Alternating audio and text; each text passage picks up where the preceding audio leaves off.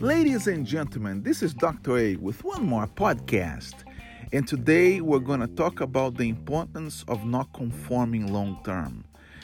Be very careful not to live your life conforming to what everyone else is telling you to conform.